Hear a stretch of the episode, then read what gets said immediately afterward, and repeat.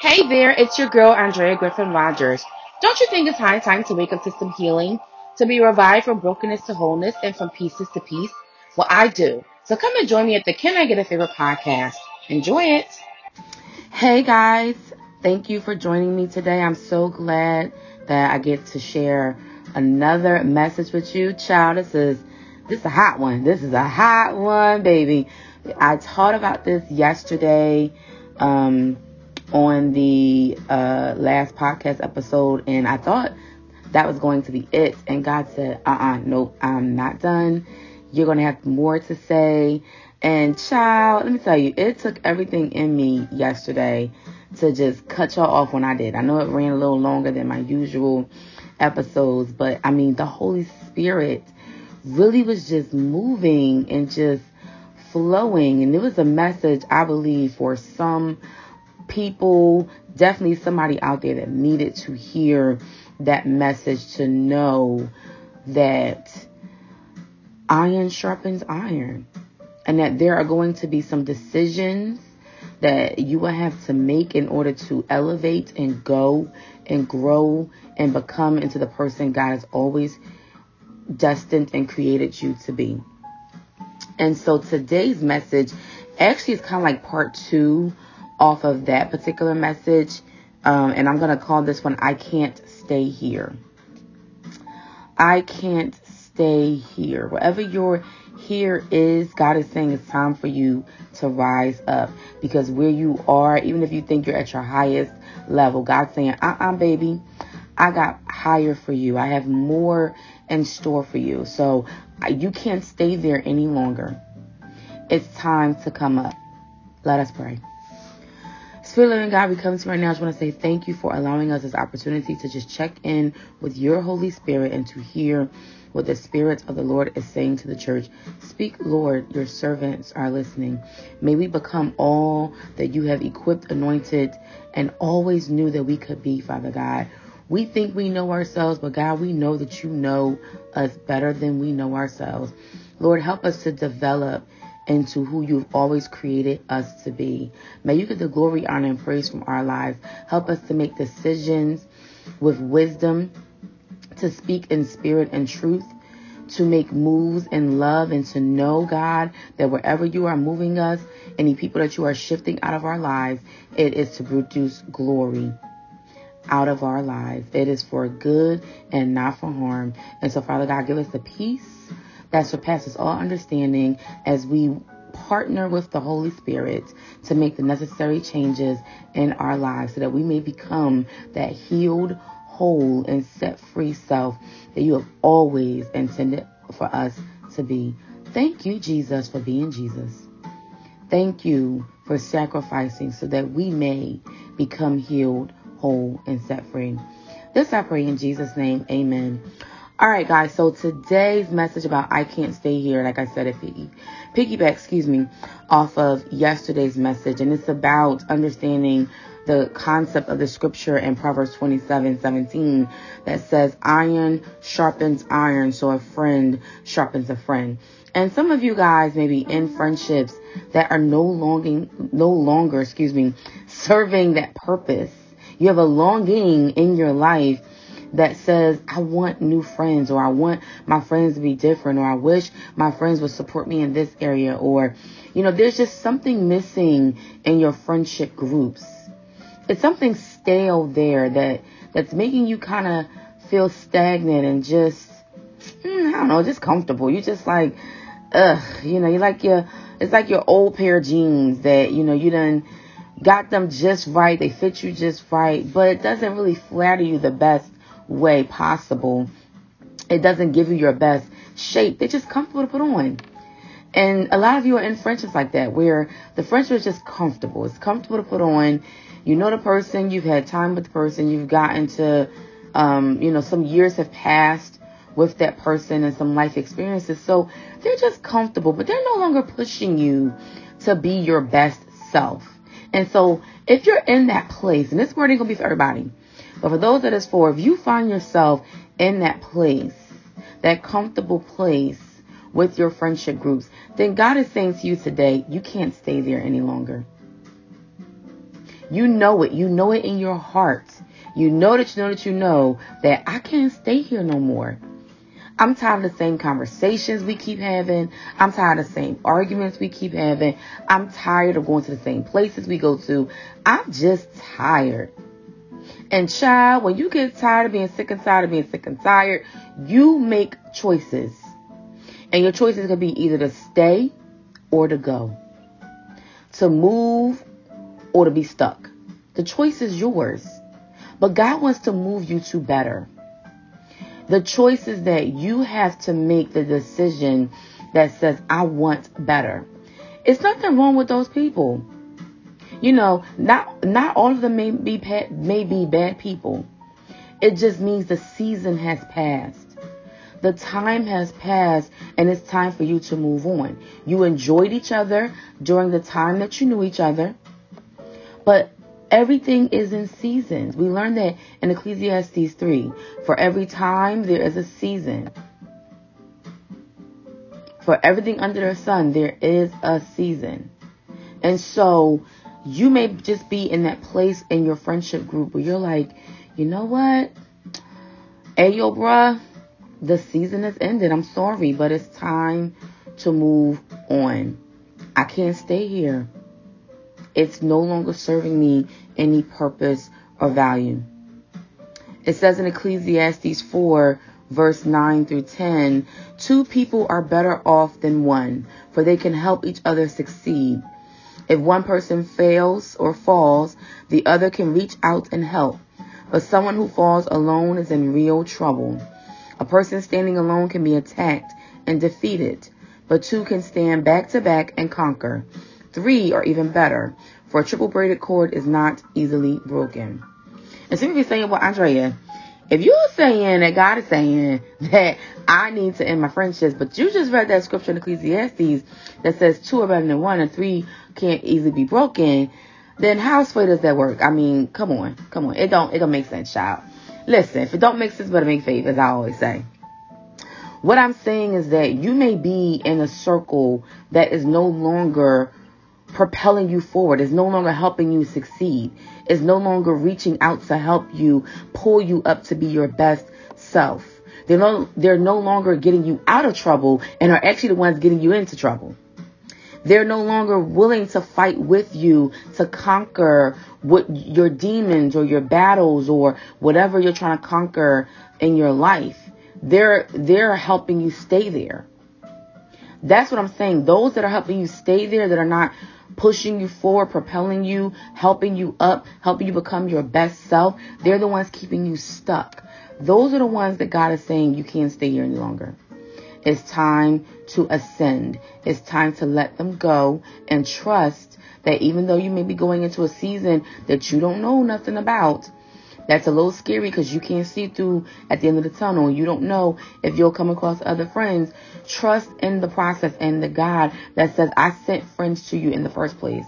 I sent them to you in the season that you needed them, but now they serve their purpose. So now I have new friends for you in another season. You just have to trust that I'm telling you to move and move where I'm telling you to go.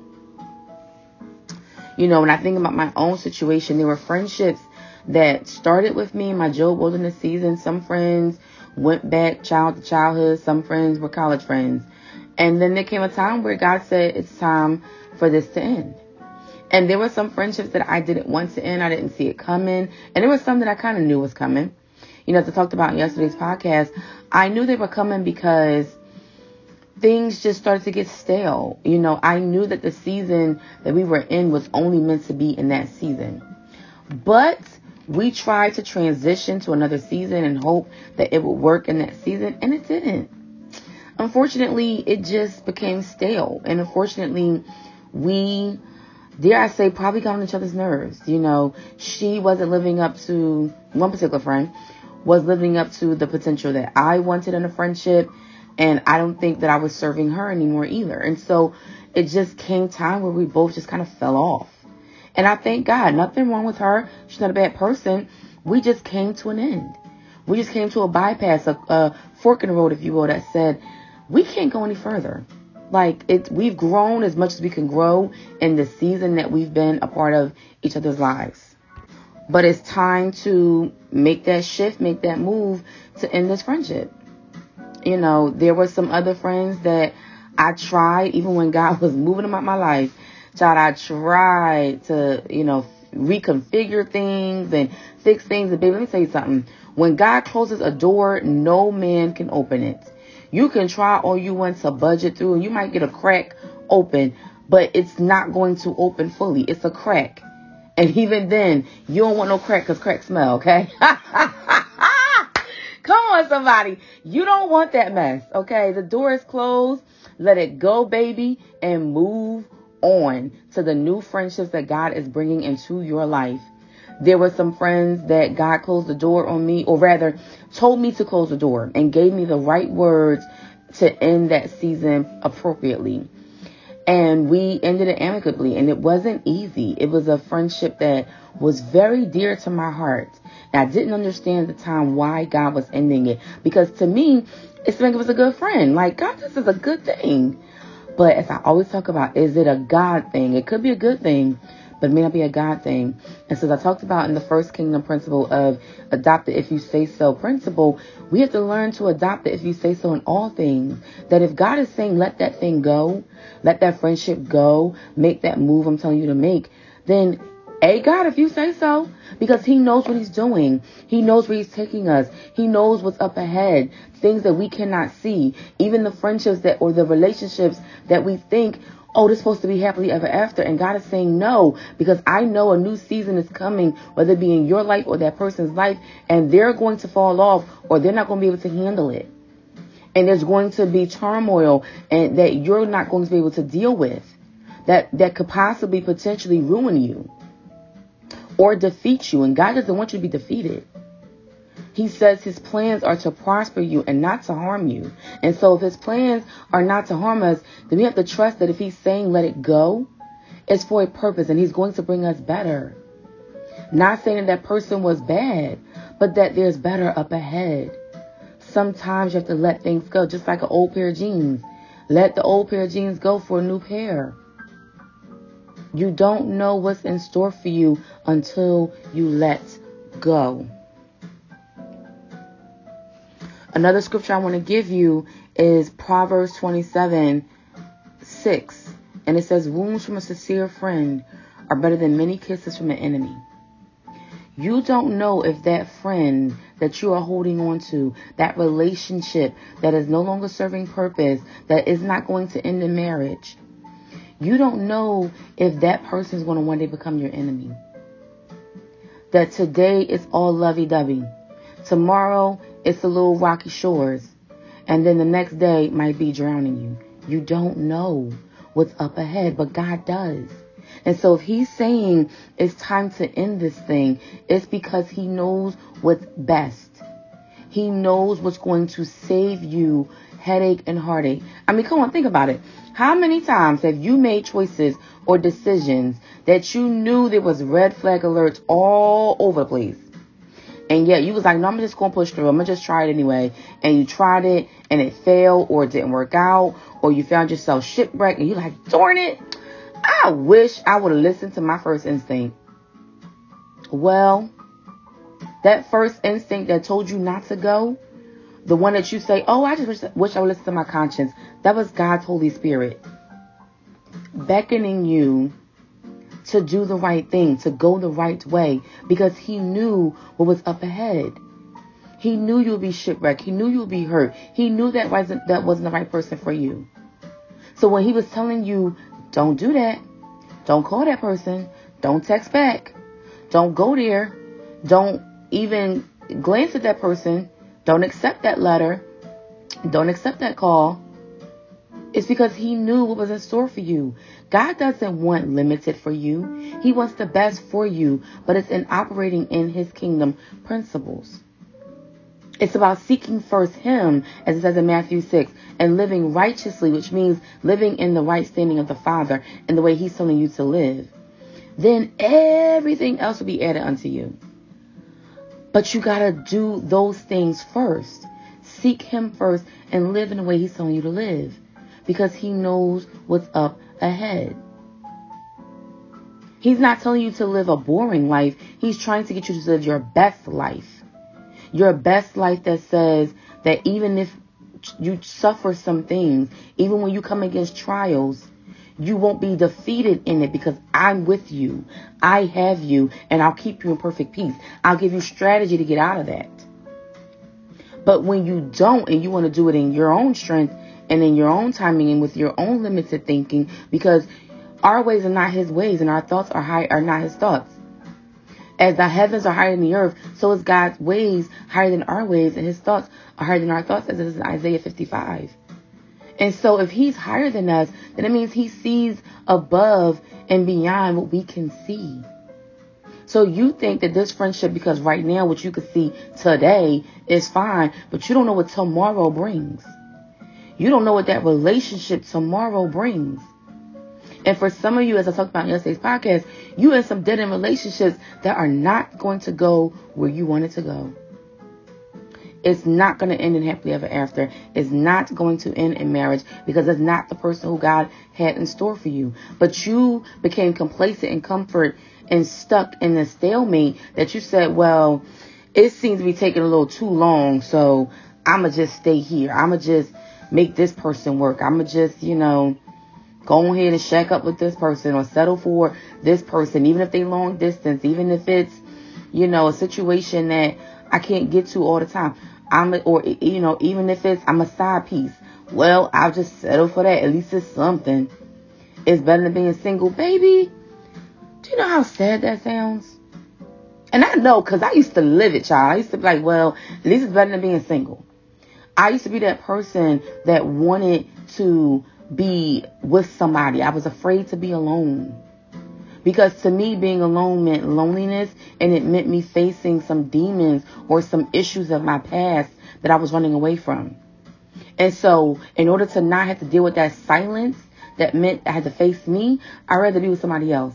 Even if they weren't treating me well, even if I knew they weren't the best person for me, even if we didn't want the same things, even if we weren't moving at the same pace and I was an ox and they were a donkey, I was still trying to drag a donkey along, trying to hope that they would one day become an ox. Not realizing until it was too late that I just sank 4 years in this relationship that was going nowhere. I just had to go through, as I talked about in a podcast a while ago about identity. I went through this relationship and engagement and everything, found myself pregnant and all, just to find out you didn't want kids. And now I'm dealing with your emotional and verbal abuse and your harassment from you and your friends. And now I am faced with a decision that I had to make of getting an abortion and dealing with the emptiness I felt afterwards because of what I had to go through. I would have saved myself so much heartache and pain had I listened to the Holy Spirit that said, when I first saw that person, red alert, that's not the person for you. Don't even bother. Don't even entertain that, because that is going to end in hardship. That's going to end in heartache and pain. But I didn't listen. I thought, on paper, this person looks like potential. Oh, well, they're saying the right things, and so maybe I'll get that Disney happily ever after moment. And then it turned into that because I was not listening to what the person was saying they wanted. I was getting caught up in my own emotions and feelings. And my feelings were lying to me, making me believe and make believe, imagining things that were not reality. And then because I got emotional, then the guy told me things that I wanted to hear and not what was truth. Dare I say, like that saying, you can't handle the truth. And some of y'all today are in situationships with men or women that you can't handle the truth. They told you they don't want you. And this goes for guys too, not just women. Because I've been in some situations as well where I was dating men and I made it very clear, this ain't going to end and happily ever after. We're not going to get in a relationship. And the guy just I could convince you. I could make up your mind. No, baby, my mind is made up. I've told you that I don't want you and you're not listening. And so we just going to keep dragging us along. And even though I may hang out with you, I know I'm still out here searching for the right person. Because I made it very clear to you, I don't want you. Men, just like women, It's time to step up and be mature. It's time to be accountable for you, for your actions, for your heart. That's why the Bible says, guard your heart. Because from it flows everything. You have to guard your own heart. Stop just freely giving it away. Even friendships that come along. One of the things that I learned about studying Jesus and his level of friendships and discipleships is he had three types of friendship groups. He had outer court friendship groups, he had inner court friendship groups, and he had holy of holy friendship groups. The outer court friendship groups were the 72 plus disciples, followers, people that just wanted to be around him, wanted to see him do miracles. You would travel here and there, far and wide from wherever he was going. So he knew them, but they didn't really know him intimately. So it's kind of like what we would say nowadays would be like your social media friend groups or your college or work friend groups. They know you. They don't know you. They just know you. You know a little about them, and that's it. You know, just surface stuff. But they're not really your friends. But you still label them friends, but they're just outer court friends. Then you have the inner court friends. The inner court friends were the 12 disciples. They went with Jesus everywhere. They ate at his table. They, traveled with him. They celebrated with him at the wedding and all that.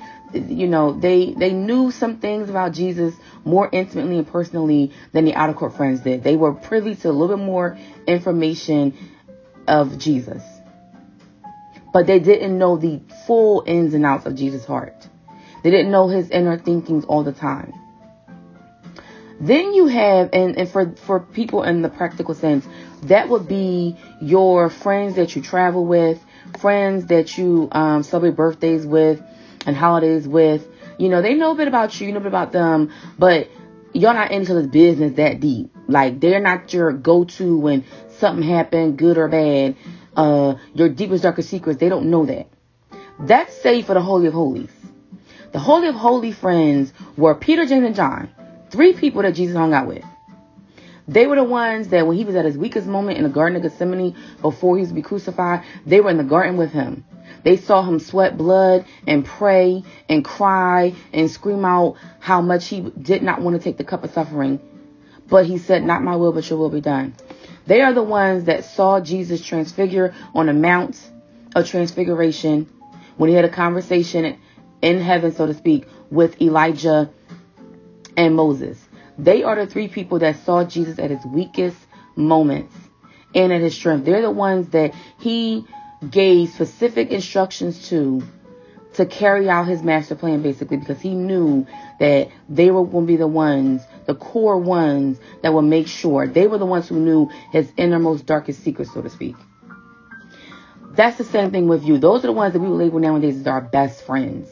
They're the ones that know you inside and out. You don't hide anything from them. You share everything with them. It should only be about three people at the very max in that group. If you got more than that, baby, you got to check your group, baby. Something's off. Because Jesus showed us how to have friends in a court, out of court, holy of holies. Or in the order that it should be, out of court, inner court, holy of holies. And in your holy of holies, you really should only have max capacity, three people. Three core key people that know you inside and out. Know the skeletons and all. We have to learn how to have friendships like Jesus. And if your friendships are not bettering you, are not elevating you, are not pushing you to be your best self.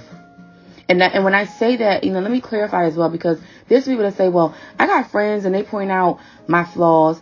A good friend, as iron sharpens iron, so a friend sharpens a friend, is not going to point out your flaws. They're going to point out the things that are character traits that you need to change in. I talked about it a little bit yesterday. If you got a bad attitude, that friend's going to point it out and say, hey, you got a bad attitude. You really need to work on that. And they're going to be at a place where they have already worked on their attitude. It's not going to be two bad attitudes telling each other that you got bad attitude, because then you got bad attitude. It's like I said in yesterday's scripture, and I'll reread it again about Matthew 7. You know, why worry about a speck in your friend's eye when you have a log in your own? How can you think of saying to your friend, let me help you get rid of that speck in your eye, when you can't see past the log in your own eye? Hypocrites. First, get rid of the log in your own eye, then you will see well enough to deal with the speck in your friend's eye. So it's not about pointing out the bad stuff in your friend that you know you also have. That's why I said it's about elevating to the right status and group of friends. You might be in a place where your friends are exactly like you. They look like you. They sound like you. They think like you. They talk like you. That is bad friends, baby, that you need to get rid of. And the reason why I say that is because they're not pushing you to think differently, to show up differently, to be differently. They don't reflect the world. And what I mean by that is they don't reflect the colors of the world. They reflect the world and maybe the way they talk, but they don't reflect the colors of the world. If you got all black friends, you got a problem there. If you got all Hispanic friends, you got a problem there. All white friends, same thing. I don't care what skin color you want to say. You have a problem there. Whatever ethnic group you're in and that's the only friends you have, there's a big problem there. Because there's a huge gap of other people, other human beings that you are missing out on, other cultures that you are not privy to, other ways of thinking and doing things that you know nothing about because you are stuck in the circle that you're in. That's what I'm talking about. If you got to change circles, you can't stay here. You have got to elevate and to mature and grow into new circles and new levels. There's more up ahead for you. You need to have friends, dare I say, like Moses. There's a story in Exodus chapter 17, and it talks about when Israel defeats the Amalekites. But Moses couldn't defeat the Amalekites on his own. Even though, yes, Moses was trained in fighting, but in this moment, he had over 1 million people to be accountable for. He was the prophet and the one leading them out to their promised land. And so he couldn't do everything. He couldn't be the leader and be the warrior on the battlefield. And so what happened is that Moses needed the Holy of Holies, I say. He needed three other people. He needed Joshua, he needed Aaron, and he needed Hur. And that's H-U-R, not H-E-R, H-U-R. And these three people have specific gifts that could help Moses not only defeat the battle that was up ahead with the Amalekites, but also help him lead properly, help him be the best version of himself. And so the story goes like this. While the people of Israel were still in Rephidim, the warriors of Amalek attacked them. Moses commanded Joshua, choose some men to go out and fight the army of Amalek for us. Tomorrow I will stand at the top of the hill, holding the staff of God in my hand. So Joshua did what Moses had commanded and fought the army of Amalek.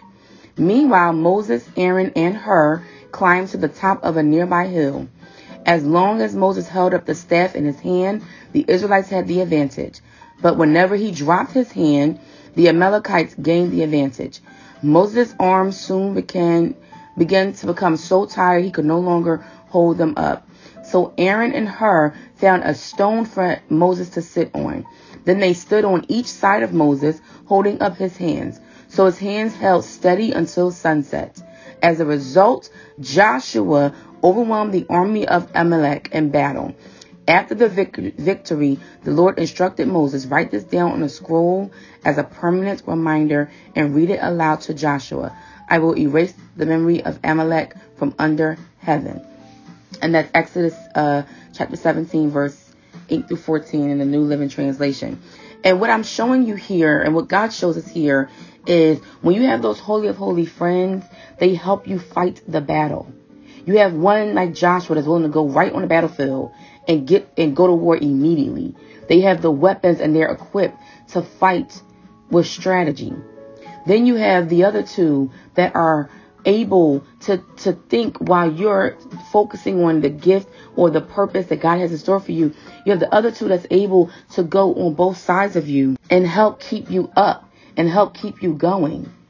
That's the Aaron and the her. They're able to speak life into you and strengthen you and encourage you to move forward, to keep going, to keep standing, to keep leading and becoming all that God already knew who you could be. You need the right circle of friends. You can't stay in your comfort zone any longer. It's no longer serving you purpose.